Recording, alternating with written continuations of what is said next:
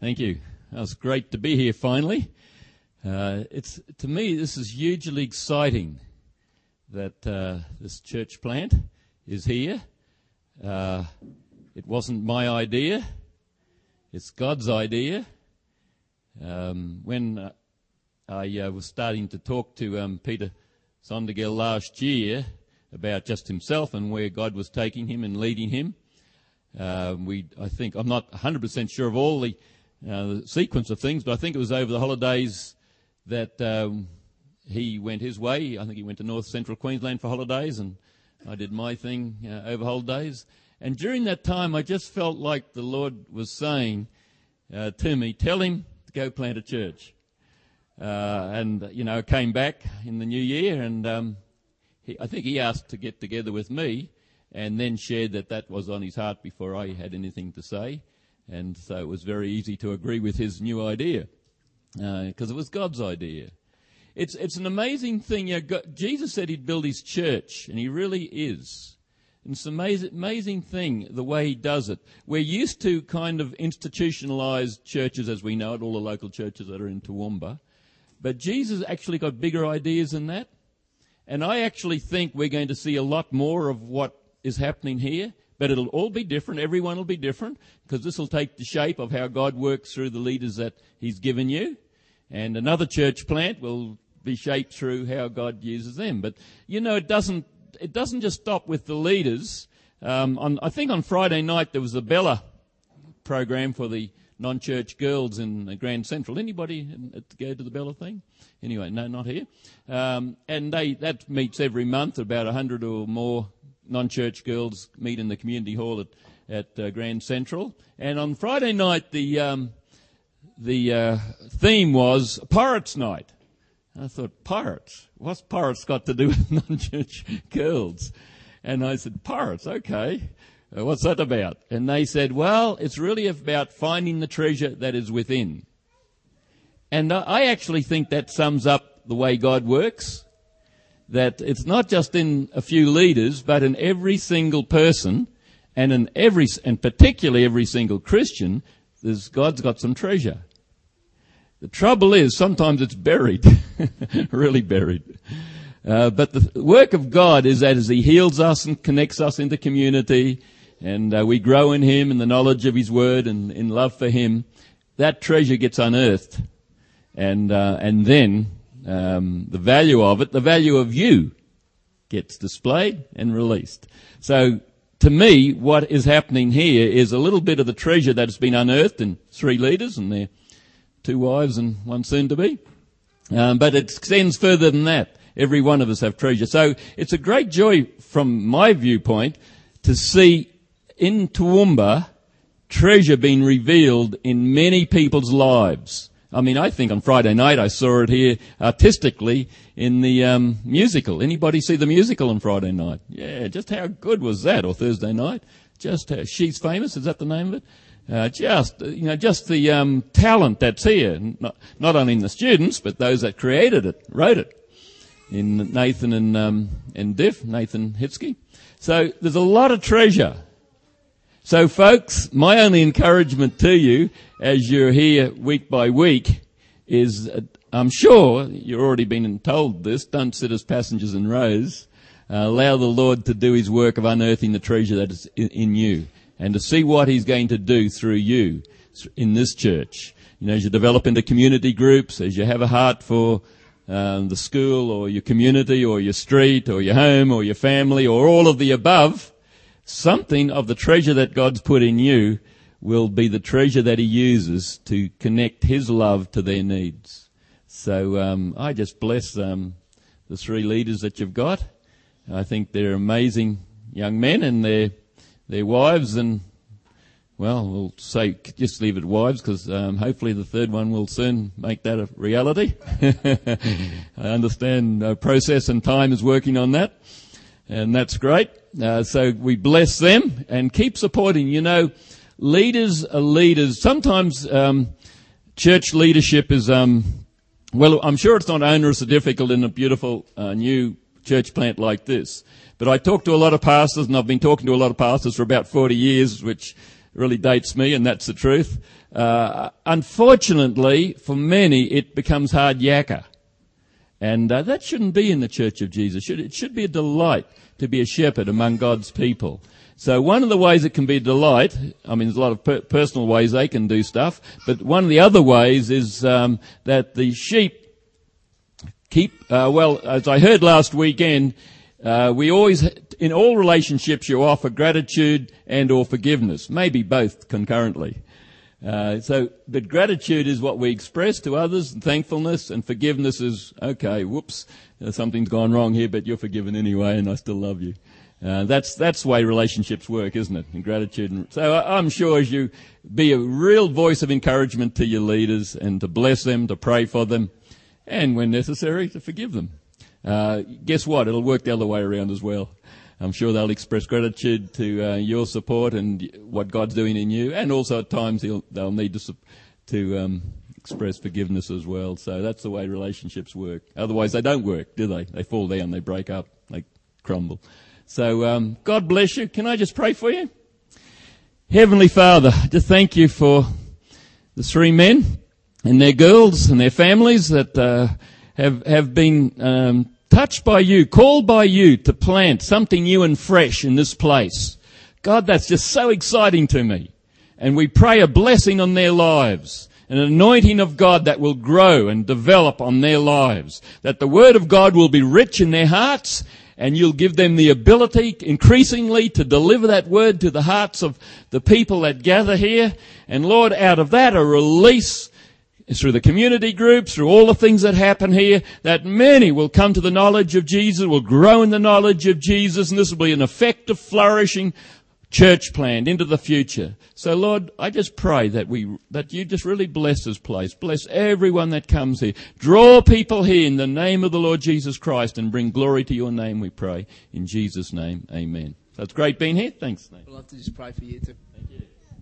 Alrighty, so we are reading Ephesians chapter 4. I therefore, a prisoner for the Lord, urge you to walk in a manner worthy of the calling to which you have been called, with all humility and gentleness, with patience, bearing with one another in love, eager to maintain the unity of the Spirit in the bond of peace. There is one body and one Spirit, just as you were called to the one hope that belongs to your call. One Lord, one faith, one baptism, one God and Father of all, who is over all and through all and in all. But grace was given to each one of us according to the measure of Christ's gift. Therefore it says, When he ascended on high, he led a host of captives and he gave gifts to men. In saying he ascended, what does it mean but that he had also descended into the lower regions, the earth? He who descended is the one who also ascended far above all the heavens, that he might fill all things.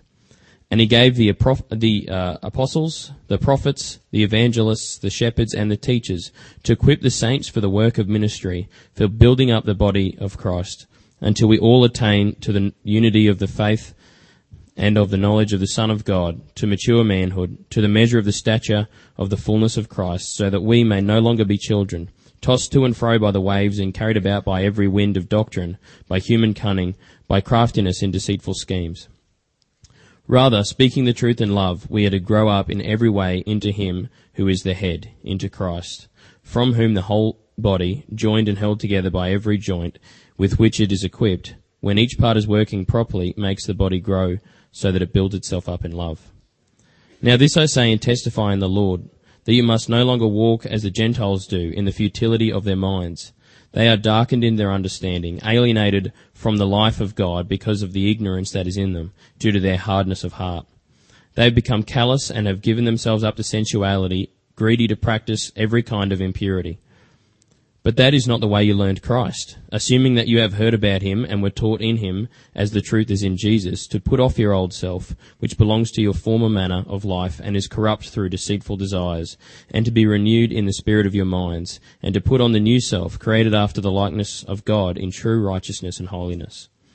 Therefore, having put away falsehood, let each one of you speak the truth with his neighbour, for we are members of one another. Be angry and do not sin. Do not let the sun go down on your anger, and give no opportunity to the devil. Let the thief no longer steal, but rather let him labour, doing honest work with his own hands, so that he may have something to share with anyone in need. Let no corrupting talk come out of your mouths, but only such as is good for building up, as fits the occasion, that it may give grace to those who hear. And do not grieve the Holy Spirit of God, by whom you were sealed for the day of redemption.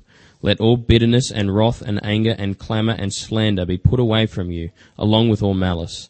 Be kind to one another, tender hearted, forgiving one another, as God in Christ forgave you. Hey, we're, uh, we're in the middle of um, doing a uh, quite an extended series, and it looks like it's just going to get longer. Um, not so much the sessions uh, on Sunday, but uh, it's, it's, going to go most of the way through the rest of the year on uh, on community. But the overall theme for us since we've started the project is dealing with issues that have to do with the core DNA of what we think God's calling us to here at the project. Uh, we will be in probably Ephesians 4 for uh, some time. All right, so it'll be uh, a really good thing for you to read it often. Um, I often recommend to students that I teach how to preach, I said it's good to read the chapter every day that you're going to preach on for a, an extended period of time. And it'd be good for you to do that also, uh, because you can, maybe even the whole of Ephesians you could read every day. Six chapters, you can do it, alright? And uh, that way you get a chance to actually get inside Paul's head, because Ephesians 4 is very, very unity and community driven in Ephesians 4, and that's kind of where we're going to be setting up camp for a little while. Obviously, we've got community groups um, that are starting. The community groups are not uh, the project's final solution to all the problems of the world. The community groups are a structure that enables biblical community to actually happen because, as we'll see today, biblical community, sorry, sorry community is assumed by the Bible. It's assumed that it will happen. All right? So if you get to the end of our uh, preaching on community and you say, I can get all of those things, I'm in another community somewhere else where I get that, that's fine. But all we want to do is offer to you community groups as a one-stop shop, so to speak, for you to get as many of the components of biblical community as the Bible talks about. Does that sound fair enough? So I might just pray and uh, we'll get started. Jesus, um, you existed and have existed uh, for all eternity in community in relationship.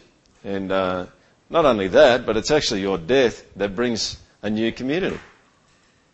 And uh, so I just pray that you'd help us to understand that. I pray that you'd help us to plumb the depths of, uh, of what you mean uh, when you uh, start this new community and that you'd help us uh, to understand it. I pray that you'd bring revelation, Holy Spirit, to, uh, to my heart more and to everyone else's heart this morning of where you would have us be. Amen. Who's, uh, who's seen the movie about a boy? It's got Hugh Grant in it.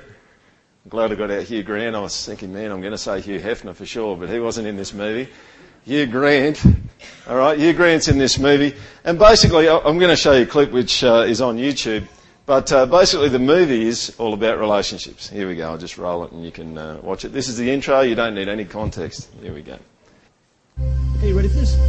As I'll ever be. As you'll ever be. Okay, let's do it. Let's play. Who wants to be a millionaire?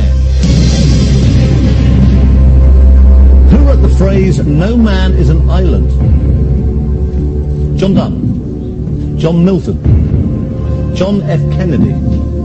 John Bon Jovi. John Bon Jovi. Too easy. And, if I may say so, a complete load of bollocks. In my opinion, all men are islands. And what's more, now's the time to be one. This is an island age. A hundred years ago, for instance, you had to depend on other people. No one had TV or CDs or DVDs or videos or home espresso makers. As a matter of fact, they didn't have anything cool. Whereas now, you see, you can make yourself a little island paradise. With the right supplies and, more importantly, the right attitude, you can be sun-drenched, tropical, a magnet for young Swedish tourists. Hi, it's Christina. I haven't heard from you. I had a great time last weekend. Give me a call, okay? And I like to think that perhaps I'm that kind of island. I like to think I'm pretty cool. There you go. Isn't that a good portrayal of our, uh, of our society, of our culture? We all like to be islands. But the weird thing about it is the movie actually goes on, if you've seen the movie, it actually goes on basically to say it's not worth it. If you've got the opportunity to be in a relationship, it's far better than being an island. And as Hugh Grant transitions through till the end of the movie, what you actually find is he does forsake all of the freedoms that he's learnt to enjoy as being an independent man and uh, finds actually the depth and the richness in relationships. But it's a curious thing about relationships, isn't it? Because we actually have a love-hate relationship with people. Fair comment? We do. In a sense, we're actually very ambivalent about, about people and about relationships because there's a whole side to us that actually wants to extend ourselves toward relationships, but there's also a whole side that wants to withdraw from them. And some of the reasons for this, um, well, let me throw this one in first. We all know, and, and if you were here for uh, Father's, um, the Household and Father's message, which is actually uh, online if you want to have a bit of a listen to it, when, we were, when I went through the uh, Fathers and Household, um, message, what I indicated is that because the Trinity exists in community all of the time, then everything that the Trinity spawns, in a sense, actually creates community and it creates relationship. And this was the case, absolutely, before uh, Genesis 3. All right? But obviously, if you know what's in Gen- anyone know what's in Genesis 3? Sin, the fall. Okay? So you started off with something really, really good. And all of a sudden, sin comes up, comes in and absolutely messes with it. And I actually think this is a, the main reason why we have a love-hate relationship with people. Because what we actually find now is that people tend to run from relationships that, that they absolutely need. They do, and I wonder whether you've actually done that, where you've run from it. Sometimes uh, we find uh, that the damage that can be caused by uh, being in relationships with people is just too much to risk. Now, this is interesting. I could get myself in trouble here, but one of the things I've noticed over the years that I've been alive, and older people might go, you don't know anything yet, fella, and I probably don't, alright? But one thing I've noticed over the years I've been alive is generally speaking, males tend to be weaker at having deep and meaningful relationships, but females have got a far greater propensity to be deep and meaningful and have substantial relationships, but they also can be far more damaging than what relationships can be between males. Is that okay? Is anyone reaching down for the rotten apple in their bag? And it's just got a red laser dot in my head right now, don't I? But it, it's kind of true. And I think it actually works that way with a lot of mechanisms in life. The greater the potential for good, the greater the potential for harm. And some of you, no doubt, have been hurt. Sometimes we actually long for relationships, but we actually only long for getting our own satisfaction out of them. It's a very selfish um, motivation and they're actually really messy. Has anyone noticed this? Relationships aren't clean. I mean, anyone who's been married for long, longer than about 10 minutes, right, or probably even before you get married, knows that the, the incredible depth and the meaning and the sustenance, in a sense, that comes from the closeness of the closest relationship can turn destructive very, very quickly. It's like the Melbourne weather, isn't it? It could just, all of a sudden, we're all sailing along fine, and then all of a sudden a force 10 gale hits, and you're kind of thinking, where the, where the heck did that come from? And that's kind of relationships. They are messy. They're a hassle. Alright? It's a bit like what Ian was saying before. People offend each other in relationships, and when you offend each other, that's, that can go from like a, a small little bitty hassle to like you know, someone's just picked up Ayers Rock and just clocked me right in the forehead with it, right? It can just be really, really difficult. They actually hurt. Uh, Tim Keller made what I think is a very perceptive statement about forgiveness. He actually said, uh, when someone forgives, what they're actually doing is they're deciding to bear the suffering of the evil act that someone else had done to them. Instead of repaying it and the person who did it paying for the suffering that they've caused, the uh, person who forgives says, I'll bear the suffering. It hurts. If you're going to forgive someone in a relationship, it's going to hurt. We can guarantee you that. So what do we do? We keep people at a safe distance. Um, because it, honestly, it's just too complicated, isn't it?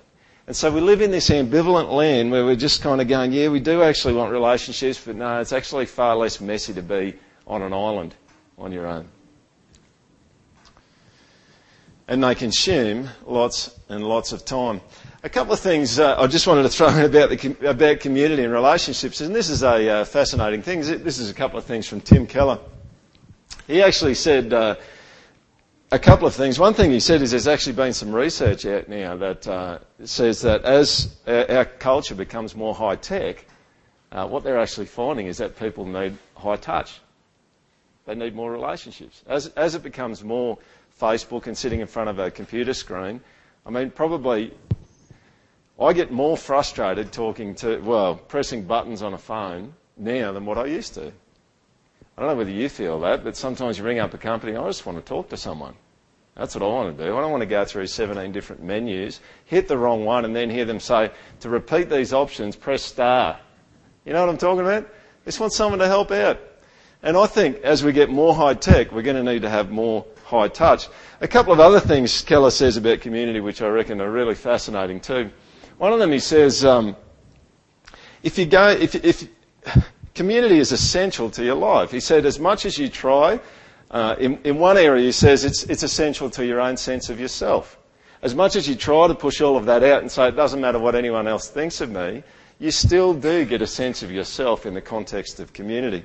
And another one he says is, uh, anytime someone enjoys something and has some aesthetic or creative pleasure, what do you want to do when you enjoy an aesthetic or creative pleasure?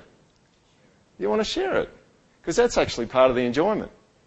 And so uh, Keller goes to the point, he says, we absolutely need community because that's part of our enjoyment of life and our enjoyment of creativity. So let's uh, just uh, take a couple of steps back. Why, what causes community to actually uh, unravel? You get a really clear sense of this uh, out of Genesis chapter 4, uh, which is the story of Cain and Abel. So you can read this with me. In the course of time, Cain brought to the Lord an offering of the fruit of the ground, and Abel also brought of the firstborn of his flock and their fat portions.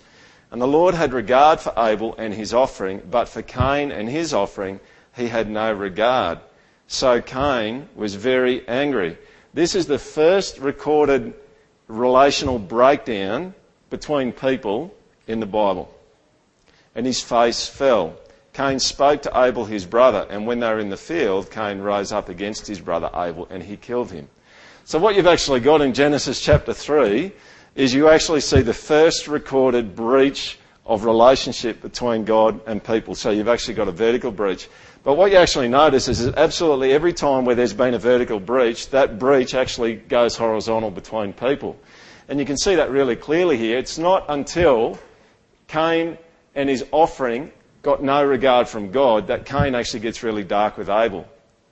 So Cain's vertical relationship with God broke, so, and then it went horizontal. And that's actually what you find in the whole of our community. This is the mechanism that's going on. When relationships break down, it's because a vertical relationship is broken down first, and then the horizontal ones get affected by it. The really, really cool thing, and man, I hope some of you say amen, at least in your heads to this, is the gospel reverses this. The gospel reverses this and actually brings a message of reconciliation. And this is what Paul says in 2 Corinthians 5:18. God through Christ reconciled us to himself and gave us a ministry of Cool. So here's how it works. You now have been reconnected with God and what that should mean is that relationships between you and other people are on the improve but not only that, God commands you to go out and help other people to get their vertical relationships right, which will affect all their horizontal ones. Amen? That is really exciting because there's a lot of people who are really badly hurt by dodgy relationships. And what's the key for all of those people to get those things mopped up? Get the vertical right. Go and help them get the vertical right. We don't want to send them to a therapist's room to work out a whole bunch of tricks a whole bunch of tricks and techniques just to get horizontal relationships working right. The Bible's very clear that you get the vertical right, the horizontal will start to work out. And that actually applies to all of us here. With a group this size, it's entirely possible that there's some relationships that are strained. And relationships are strained, the first cause, vertical, then horizontal. So whether it's you or the other people, they're strained. If, if the vertical relationship gets right, then the horizontal will be fine. And some of you might be thinking, okay, it's really cool because the Trinity were uh, in perfect community. Then they created Adam and Eve, and that was perfect. But now we're post-fall. I don't want to do community anymore. I want to be really careful because we're post-fall, and God did not plan for uh, there to be community after everything got messed up. Got bad news for you. He did. Okay? But now it just becomes messy. It used to be clean, now it's messy. So what does God do? He says, I want to get all of you people together and I'm going to put you all together in a community and it's going to be exciting and interesting to watch. Alright? Maybe days of our lives sometimes. I had the old saying like meatloaf through a straw, so are the days of our lives. That's pretty true sometimes, isn't it? Like relationships are a bit like sucking meatloaf through a straw. But, like it or not, this is what God's done. And it actually doesn't matter what age you are. We've got a really good spread of ages here. It doesn't matter whether you're the youngest person here or the oldest. God says you need to get in the pack with community in relationships. That's the way I've designed it. Not just pre-fall, but post-fall. So just get in the thick of it. Alright? I'm just going to persuade you that this is the case. This is out of uh, Ephesians 4, verse 3 to 6. Eager to maintain the unity of the Spirit in the bond of peace. There's one body, one. God's saying there isn't more than one. There is one. That's all there is. There's, there's only one. I'll make a couple more comments about that in a, in a minute. And one Spirit, just as you were called to the one hope that belongs to your call. One Lord, one faith, one baptism. We talked about that last week. One God and Father of all, who is over all and through all and in all. What is the most oft repeated word in that whole section? One. Alright? And you will notice, curiously, that you actually get the whole Trinity there. You've got the Spirit there. You've got the Lord, which Jesus is commonly called, and you've got the Father. So here they are again, up to no good, creating community out of broken people. So here's the bottom line. The reality, the literal spiritual reality is if you love Christ, you are one with every single other person here. So what's the job? The job of the church is to make visible something that's true in the spiritual. Fair enough? And that's going to be hard. And it's going to be messy. And you don't actually have the option of saying, I don't want to be one with that person because you didn't make that call. God made the call. He said, I'm making you one and you are literally spiritually one. So let's make true on the surface what's true underneath.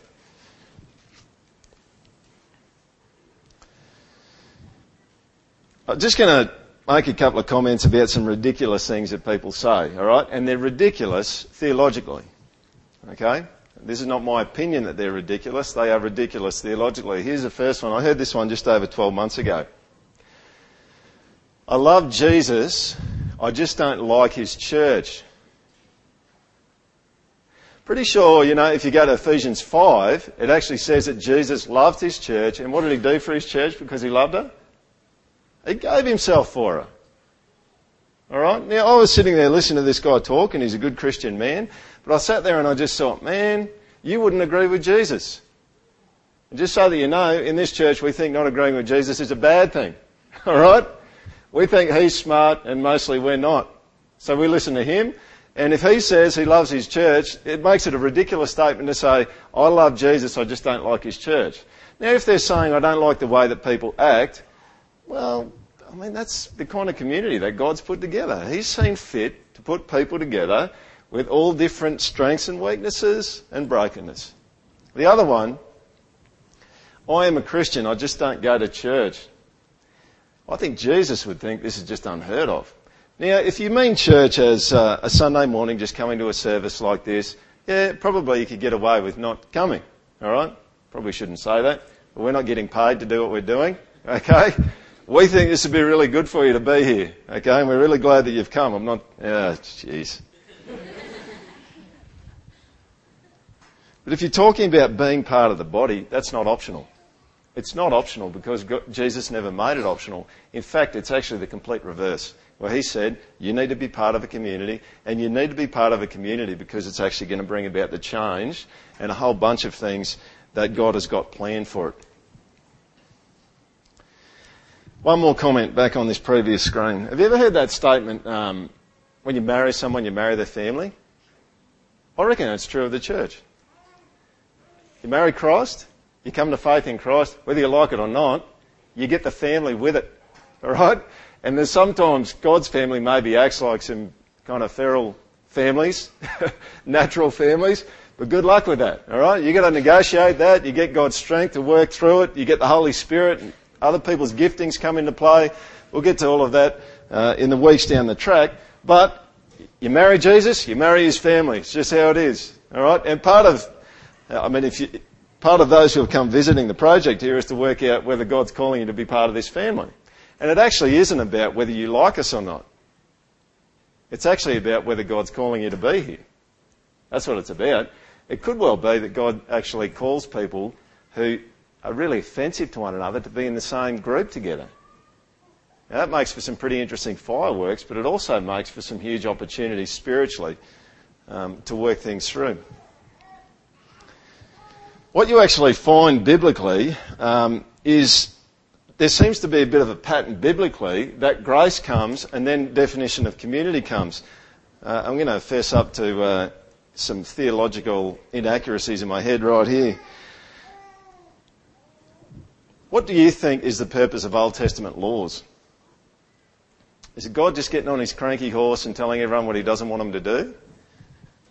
Is it another way to heaven? Is it like, okay, here's all the laws. If you get those right, I'll let you in. You know, it'll be like twisting his arm, but yeah, okay, I'll, I'll let you in if you get them all right.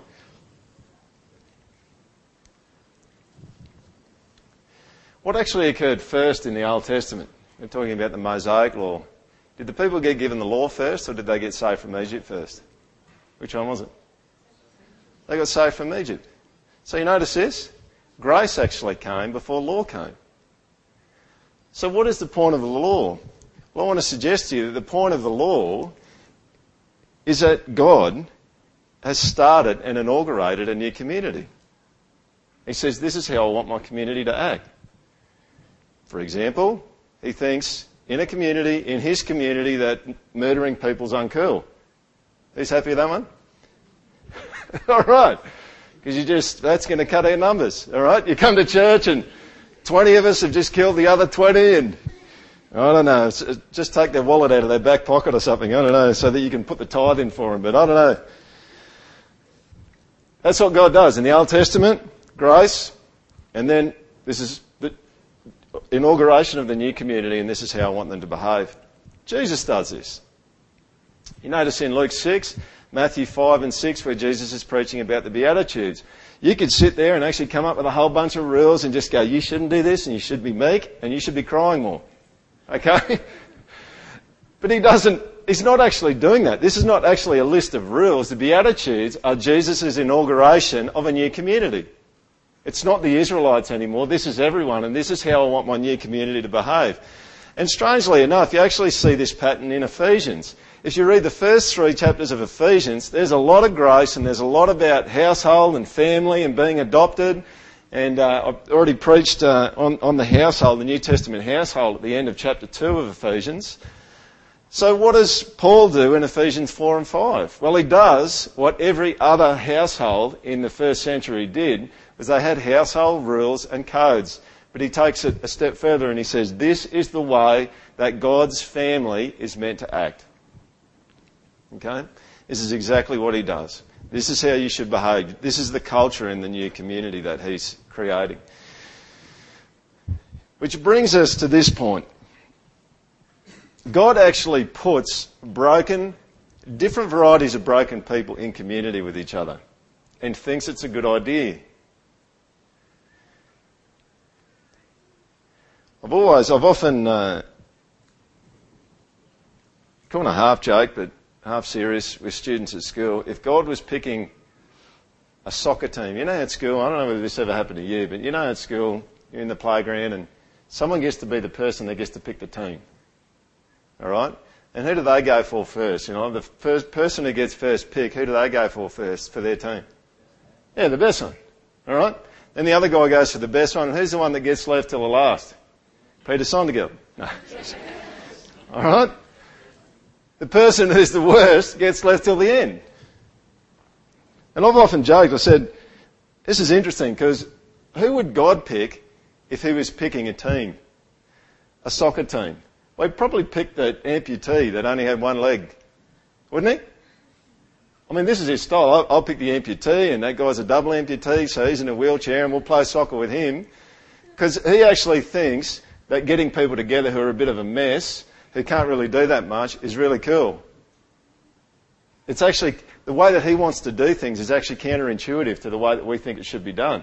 We would think, oh no, you pick everyone who's got something in common, um, and, and, everything's going to be sweet. And he goes, no, no, I'm going to pick the people that hate each other, and I'm going to save them, and then, I'm, then I'm going to put them together, and we'll, at least he and the angels will have fun for a while watching, while he empowers these people to actually get on with each other. And this actually happens in marriage sometimes, doesn't it? Not that they're enemies. I hope you don't go marrying your enemies necessarily in marriage because that'd make it interesting. But uh, there's the old line, isn't it, that opposites attack? Which is pretty true. But it is true also that opposites attract, don't they? And you think you've got something really cool, and then about two, two years into your marriage, you're just kind of going, whoa, man, like this is just, there's times where this is combat. Alright? Not, not literally physically, but it's just pretty intense kind of stuff. But that's actually a really good thing. Someone who's mature will know that this is a really good thing. And you actually realise that you're quite broken. And some of you probably heard that statement that marriage is like uh, you walk for the rest of your life, you're living with a mirror. Alright? And this person's reflecting to you your brokenness. Uh, which if you've got humility is a really good thing, but if you're proud, it's going to be really messy. But what's interesting about this is in Ephesians 4:16, and this is the New Living Translation. This is how they translate it. It says, "He makes the whole body fit together perfectly." If you just let that sink in, you know what that means? That means that he picks broken people who are going to be at odds with each other to make something perfect. Like in the messiness and the, the frustration and the hurt of broken people bouncing into each other, that is an amazing thing. But that's the plan. I'm just letting you in on it. Alright? I'm letting you in on the plan. That's what it is. Why does he do this? Well, God does it because, uh, and we've looked at this in Ephesians 2:22, because we're His home. This is where He wants to live. He wants to live amongst a group of broken people that bounce into each other and often encourage each other, but sometimes hurt each other.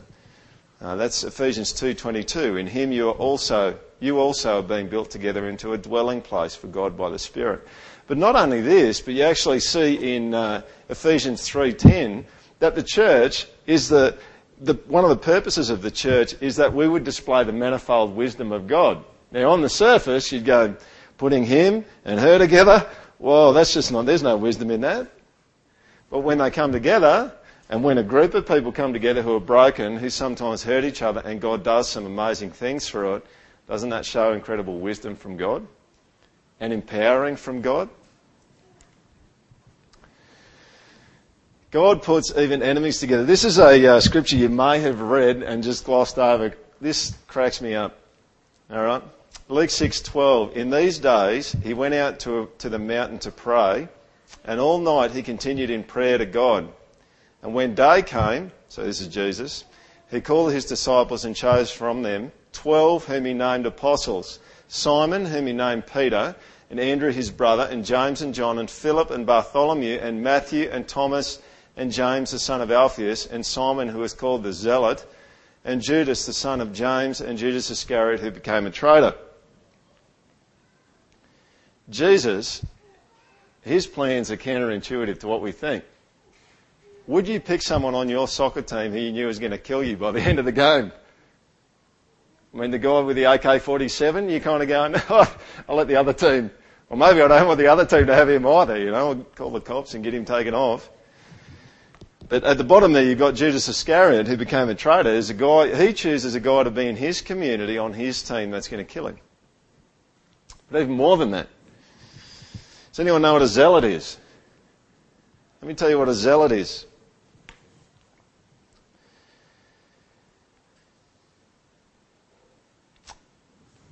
One commentary I read said a zealot was one who had advocated revolutionary opposition to Rome. What did he want to do? Simon the Zealot, he wanted to overthrow the Romans. Okay? Does anyone know what Matthew did for a job? Tax collector. Who for? The Romans. Do you get this? This makes for an interesting community group. Alright? Here's Matthew sitting there and he's going, well I kind of worked for the other team and this guy's going, well I wanted to kill him. Yeah, they're going to have some nice discussions, aren't they, in their community group? But this is what Jesus does. He takes people that are even natural enemies and actually puts them together in community with each other. Another interesting thing about, uh, I mean, think about, you know, even think about Peter and Andrew and the guys who are fishermen, who are business partners there. Imagine even being in it with Matthew, the tax collector. I read in one commentary that uh, a tax collector had a similar social status or standing to a brothel owner. And you'd be going, man, we just drag fish in, man. We don't do what you're doing. And then you got Simon the Zealot there. And then there's another dude who's packing an AK-47 later on in the, in the, in the three-year trip that they're on together and he's going to take down the leader. Yeah, that's, but that's the way Jesus does it. He puts a community together and he puts together people who are even natural enemies. D.A. Carson, um, just going to read this extended quote to you because I think it's an outstanding quote about community from uh, D.A. Carson. He says this, I suspect that one of the reasons why there are so many exhortations in the New Testament for Christians to love other Christians is because this is not an easy thing to do. Many fellow Christians will appear to be at least initially or to the immature little enemies. To put the matter differently, if Christians love Christians, it is not exactly the same thing as what Jesus has in mind when he speaks rather dismissively of tax collectors loving tax collectors and pagans loving pagans. What he means in these latter cases is that most people have their own little circle of in people, their own list of compatible people, their friends. Christian love must go beyond that to include people outside the group. The objects of our love must include those who are not in, it must include enemies. And this next section is uh, outstanding. Ideally, however, the church itself is not made up of natural friends. It is made up of natural enemies. And look around.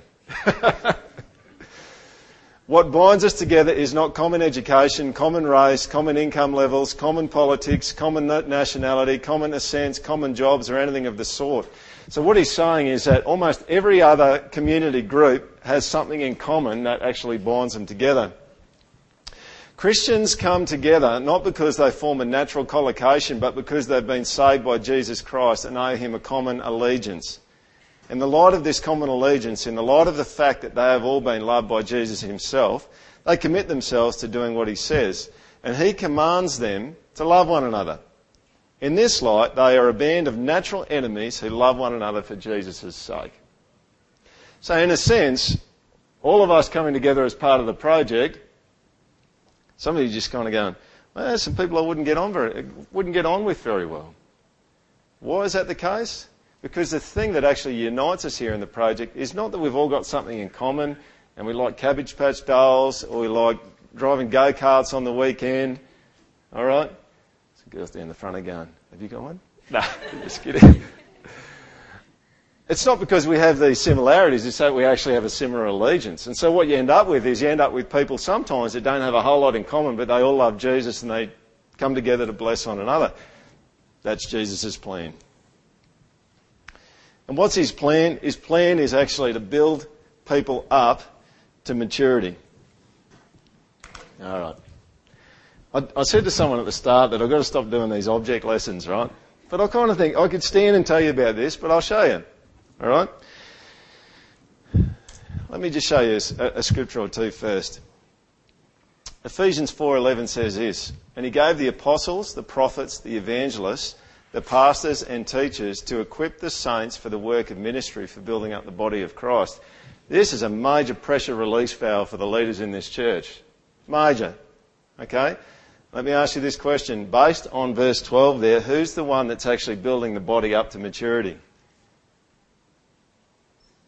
The apostles, prophets, teachers, or the people in the church?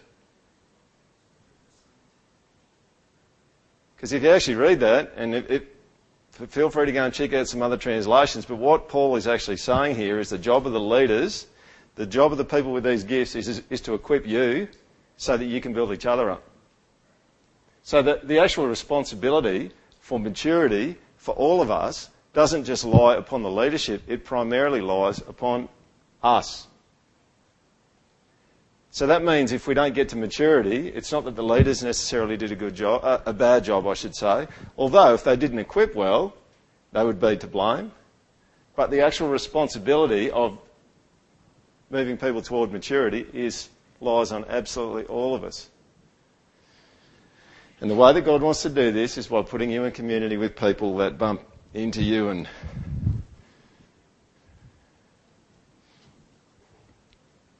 irritate you sometimes. Here we go. So what I want you to imagine, I've got a rock here, right? I've actually got six rocks. And, uh, you know, community, and this is the way, this is actually the way that uh, Jesus wants community to happen. He wants each of us to be in community together because that's actually going to be his way of turning you into a gem. My uh, granddad passed away some years ago, but my granddad, um, he loved collecting stones and gems, and he had this machine, uh, and all the machine did was just rumbled the rocks around together for hours and hours. It'd go overnight, we go for days on end. Why? Because as the rocks bump into each other, what happens? Yeah, they smooth them out. They take the rough edges off. So, I don't know who this is. Someone who's dirty and, I don't know. That's someone. You know, and then you get someone else who's a different shape. It's got a few juddy outy bits and you just kind of go, yeah, I know someone in the church who's got a few juddy outy bits. And, uh, man, they could do, deal with, uh, getting rid of that issue. So let's put them in community. And uh, then there's, whoa, these guys are different skin colour, all right? But we're cool with that because Jesus saves everyone from the whole world, okay? So we'll put them in there. That guy's pretty flat, all right? And you might look at people and you think, oh, she's a bit flat, or she's got a bit of an issue there, and you just kind of go, I'll put them in, you know, personality-wise, and this person, oh, they're a little bit flat in terms of their personality, but I can see there's a couple of sharp edges where they cause trouble. So let's put them in community. And what's God going to do in community?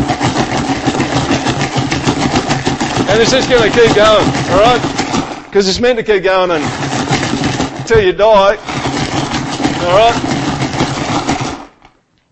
And uh, some of us, again, end up looking a lot smaller, alright? Uh, but I'll tell you what, we're just going to lose, if you have a look in my bucket here, we're just going to lose a whole bunch of stuff that makes us rough and dodgy on the outside by being in community with each other. You get that? Dodgy little object lesson, but I hope you see it. Because this is the way that, this is the way that God wants it to happen.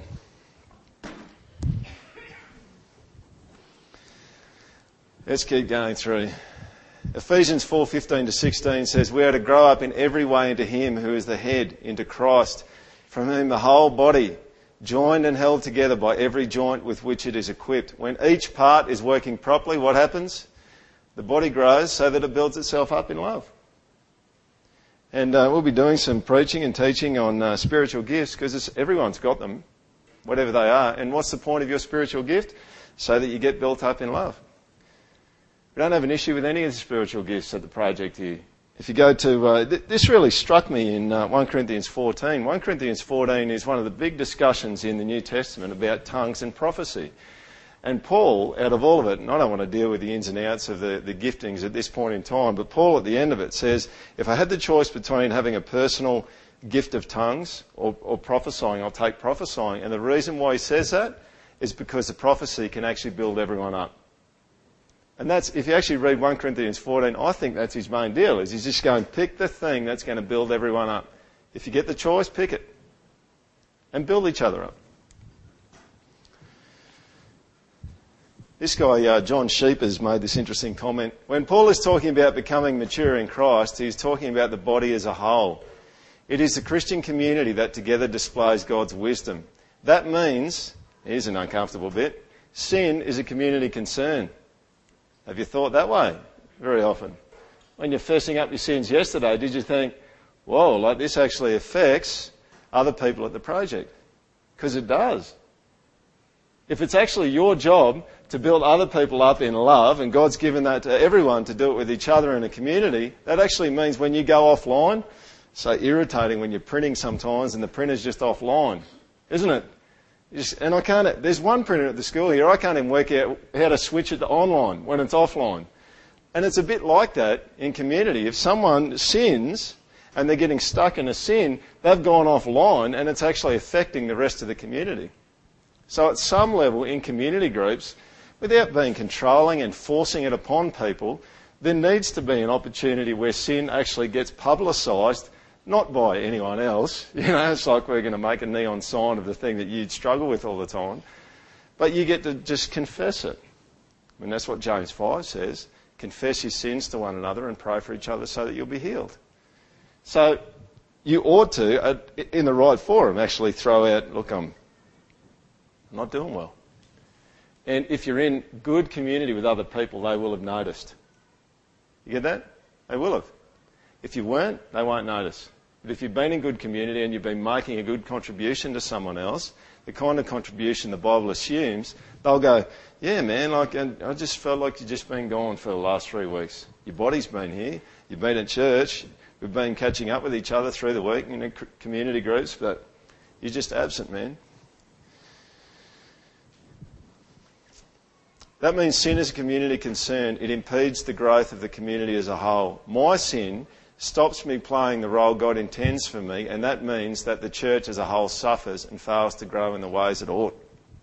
When you uh, have a decision to be obedient or disobedient, um, which I don't think you've even got the right to make a decision between obedient and disobedient because you were bought with a price and you're not your own anymore. But if when you're making that decision, you don't just think about how's this going to affect me. You think, how does this affect everyone? How does it affect the community and the body that I'm engaged with? Because it will.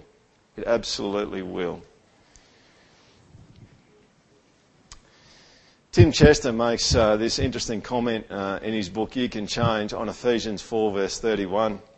431 says, Let all bitterness and wrath and anger and clamour and slander be put away from you, along with all malice. These behaviours all have two things in common. First, they all involve other people. Second, they're all symptoms of thwarted and threatened sinful desires. Often we can't spot sinful desires, but when they're threatened or thwarted by other people, we respond with bitterness, rage, anger, brawling, slander, and malice. One of the great things about living as part of a community is that in community, people walk all over your idols. Woohoo! Just going, yeah, that's what we want. Those who are coming to the start of the community groups to say, yeah, I've got some idols, I just want you to trash for me. Truth is, if we don't put those idols forward, we preach three messages on idolatry of the heart, which are on the net, which you can get, but idolatry uh, is a heart issue before it becomes an external issue. And people will, as Chester says, people will press your buttons. They'll wind you up, and that's when you respond with bitterness, rage, and so on and that gives opportunities to spot our idolatrous desires. So when you're, when you're close enough to someone else in community and they do something that presses your buttons and just gets you knocked, that is an opportunity to have a look and just see is there an idolatry going on? Am I worshipping a different God? Have I got a sinful desire going on that's uh, causing all this frustration and this uh, anger? We're going to address uh, some of the other uh, characteristics of the new community that Paul talks about in Ephesians 4 uh, over, over, the coming weeks. Uh, these include uh, repentance, godly repentance, speaking the truth in love, uh, as I mentioned before, gifts being given to each member so that the household can mature, the family can mature, leaders equipping the body, and the body maturing itself, humility, a few of those things we'll be covering in the, in the coming weeks. Just wanted to tidy up a couple of issues to do with community, and uh, I'll show you a quick clip, and uh, we'll be done. The change in all of us should be all of these four things gradual, well, sometimes it's quick, but most of the time it's gradual, inevitable, it just should always be happening. And it's almost like once you've become Christ, no one should be able to stop it for an extended period of time. Internal, and symmetrical. All right? When, when it says symmetrical, what we're really talking about is uh, when you look at the fruit of the Spirit, you don't get to take your pick as to which one you want to develop because the Bible seems to think that if you're developing uh, goodness, you're going to get gentleness at the same time, and they all kind of grow together. Two, it may well be that the messiness of relationships is inversely proportional to the effective, effectiveness of them without sin. When they are healthy, there's nothing better. When they are not, there's nothing worse. That's probably going to be true. It's one of the things uh, my wife and I joke about having our uh, children. And I'm sure anyone who's had children would know that there are moments of being a parent where you just kind of think, there is no other place on earth that I would ever want to be than just being a parent right now. And then there are other moments where you kind of go, I would rather be anywhere else on earth than where I am right now. Because it's nasty sometimes. But this is the case, I think, with relationships also. Do I have to? You may be asking. If his redemptive plan, Jesus, caused him to enter our world and get close to us in our mess, should we be surprised that he calls his children to do the same with each other? This is his plan to actually change you, is get you close to someone else who's a bit of a mess too. Maybe things are going to happen that aren't really good sometimes, but that's all going to be part of it. That's going to be part of getting the edges knocked off and getting polished up. Be a realist about relationships and not an idealist. Alright? Idealists in relationships sometimes are really helpful and other times it makes things pretty frustrating for the person who's an idealist. Because relationships take a while to grow. And the truth is, if you're going to become part of the project here, don't expect it to be like, you know, like an oil well deep in the first 10 minutes of our meeting this afternoon. It takes a while to develop relationships and to develop depth. Relationships may seem inefficient, but they're counterintuitive to what we actually think, which is what I've. Uh, I'm actually not going to show you that clip. It's a clip from uh, Over the Hedge. I'll just read you something out of. Anyone read this book, Larry Crabb's book, The Safest Place on Earth? Yeah, couple. I'll read you just a little bit out of this because I think this is a good way for us to close. Friends of mine finally persuaded their elderly mother to visit a doctor. It had been well over a decade since her last visit. Previous efforts at persuasion were countered with, Why should I see a doctor? I feel fine. Finally, she relented, reluctantly, and with only a thin veneer of anger covering her fear. Routine examination revealed trouble. More tests led to the diagnosis of cancer, and surgery and probable chemotherapy were pres- prescribed. The angry veneer thickened. I should never have gone. I was getting along just fine without that doctor, and now I have to enjoy all these procedures. Her logic is not unlike ours. If we keep distance from one another, if we never take a close look at what is going on in us and between us as we relate, we really do feel better. For a time, sometimes for a long time. When the possibilities inherent in spiritual community are even dimly apprehended, we are both terrified and galvanised. It's a place where something bad might be seen, that one's surface must be dealt with, but it's also a place where resurrection follows death where real life is stirred up and can be enjoyed as never before, where the taste of life now whets our appetite for what lies ahead. That's the opportunity. Crabb, in his book there, is saying the safest place on earth ought to be the church and the community in the church. And that would be our goal. It's not going to be a perfect one in the project. Don't expect that. But uh, as we seek after God and as we invite God by His Holy Spirit to come in and be part of it and to change us through it and to use us to change each other, who knows what God could do? Who knows whether some of you who haven't changed for a while, maybe the thing that's actually missing is being in community. Who knows whether some of you, maybe with some of those stubborn habits uh, or those stubborn sins that you just can't shift, who knows whether uh, the, the secret, the, the, the, the missing secret ingredient is actually being in community with each other. Because often it will be. Why don't you pray with me? God, there's a sense in which we could say, You put us in this mess together. But if we said that, Lord, it'd be saying to you that uh, our wisdom's better. It'd be better to put cleaner people together or people with things in common, not people who are going to bump into each other. But uh, you actually want in the project, but in the church as a whole, to put people together that aren't necessarily friends. They're sometimes enemies. And, and in a counterintuitive way, that's the way that you actually want to bring your kingdom to bear on the earth. So, God, I pray that you'd help us to understand that more. More than that, Lord, I pray that in the community that happens in this church, that there would be a really free flow of your life coming out of us and Lord, I pray for lots and lots of times where we all walk around, even after church on a Sunday morning at community groups, and uh, where we hear each of us saying things to each other that you maybe sometime may have expected a pastor to say, but now we realise it's our job. It's our job to help each other come to maturity, to encourage and to rebuke, to strengthen, to minister to each other. Or to pray that that would happen in the project, Lord and uh, you would, and that you would see that all of us, as a corporate entity, not as individuals, but as a corporate entity, we all grow up into Christ in maturity, and that you'd be really pleased with that. Please help us, Lord, because we often get it wrong, and it often gets really messy. So please help us. Help us to understand grace and mercy and extend it to one another. Amen.